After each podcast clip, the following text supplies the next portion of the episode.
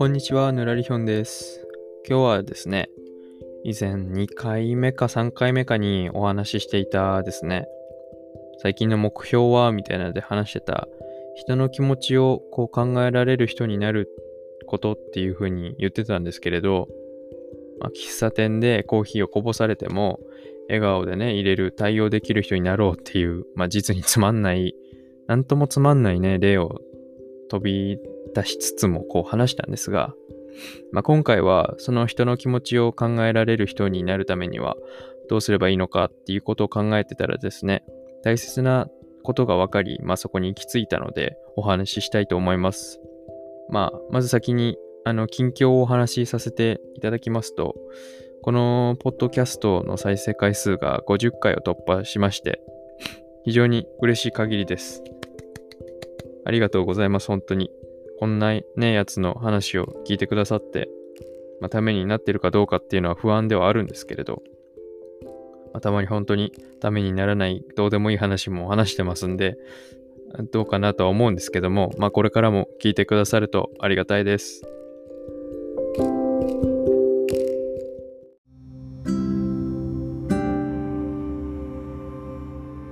まあ、さて本題なんですが、まず、まあ、前提として、人の気持ちを考えようっていう思う気持ち、人を思いやる気持ちが必要なんですけど、まあ、ここは最低限持ち合わせてください。まあ、多分皆さん持ってると思うので、あの、ここはあると思ってお話しさせていただきます。まあ、僕はですね、あの、昔からこう友達を作るとか、そういうのが苦手で、その日の言動一言一句思い出しては、今日話した内容と、その時の相手の反応を思い出して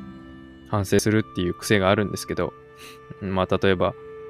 こういう話題を出した時に、ちょっと、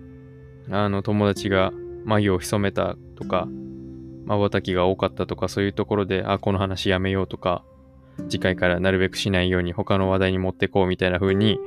考えちゃうっていうね、非常に厄介で不思議な癖を持ってるんですけど、まあ、こんな変な癖を持ってなくても、まあ、大切なパートナー、友人、友達のことを考えて、どんな顔をするかとか考えるだけでも、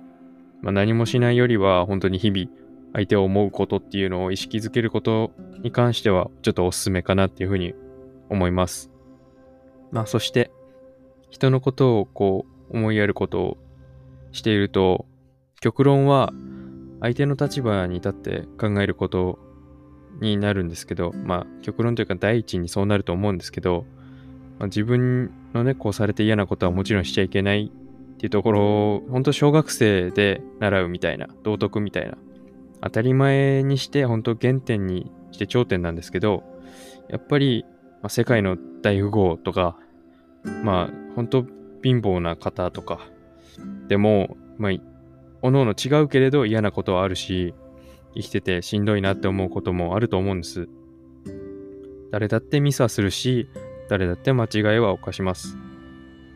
人間な限りそれは永遠につきまとうように思います、僕は。まあ、そこで、こう、誰かに卑下されたり、怒られて、叱られて、そんな時僕ら人間は、こう何かしらね、絶対自分が悪いんだけど、言い訳を作って、正当性のある、なんかもう一人の自分みたいなを自分の中に作り出して、まあ、相手を逆恨みみたいなことになると思います。まあ、もちろん、その、ちゃんと自分は違うっていうふうに思う方もいるとは思うんですけど、やっぱそんな僕ら性格じゃないので、皆さんもどこかしらで、まあ、ちょっと形は違えど、心当たりがあるんじゃないかなっていうふうに思います。うん、きっと人はね、そういう生き物なんだなっていうふうに僕は思ってます。まあ、そこまでを心に置いた状態でこう常に生活をするとですね、まあ、仮に怒りが湧いても一旦止まることができます。まあ、怒りでこう拳が出ることとか、まあ、口からこうね悪口というか文句を言うこともなくですね、まあ最初いっぱい言う人は少なくなると思います。ぜひ一度試してみてください。うん。さらにこう、叱られるよりは、やっぱり褒められた方がいいわけじゃないですか。実際こう、褒められた方が、人間っていうのはいい結果が出せるよっていう研究結果もあるくらいですから、それは確実だと思うんですけど、でもそんな実験をする前から、僕らは褒めてもらった方が嬉しいに決まってるんですよ。そりゃ褒めてもらったら嬉しいし、なんか声援をもらったら頑張ろうってなるし、やっぱ所詮ね、僕らはそんな、まあそういう文面だけで言うと簡単な人間に思えるけれど、そういうもんなんですよね。まあ、ほとんどの人はこう気にかかることがあったら、その対象の人を叱ったり、文句を言ったりするけれど、何かいいことをしたからって言って、ま特に日本人は、まあ、褒めることはしないっていう感じだと思います。まあ、現に僕も思い返せば、そんな相手を褒めることはまあ恥ずかしいし、まあ、できてなかったなっていうふうに思うので、非常によくわかります。まあ、しかし、こう褒めてあげることで、相手のいいところを見つけてあげることで、自分は相手のことをよく考えるようになるし、自然にその人の情報が、こう、情報として集められるようになるから、相手のことがね、その対象の人間のことがよくわかるようになるし、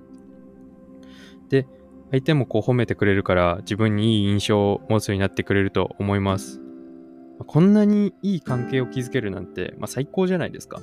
まあ、俗に言うね、ウィンウィンだと思います。僕はそういう人間関係の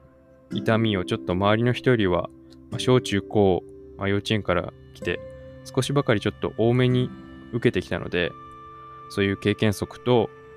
まあ、本とかで得た知識で今お話ししていて、同じようなね、その針の刺さった方を救いたいなっていうふうに思ってますけど、まあ、これを聞いてる皆さんは、まあ僕のような経験をね、されてない、全然そんな痛みを受けてない人も、まあ、ほとんどでしょうけど、まあ、できればこう、受けずに行ってほしいですし、そんな痛みなんて感じない方が得ですから、ぜひね、こんな痛みを感じずに、そして誰かに感じさせずに、今回のお話を意識して、日々を過ごしてみてほしいなというふうに思います。今回は以上です。えー今回も皆様に何か1%でもためになったでしょうか、えーそれではまた次回。バイバイ。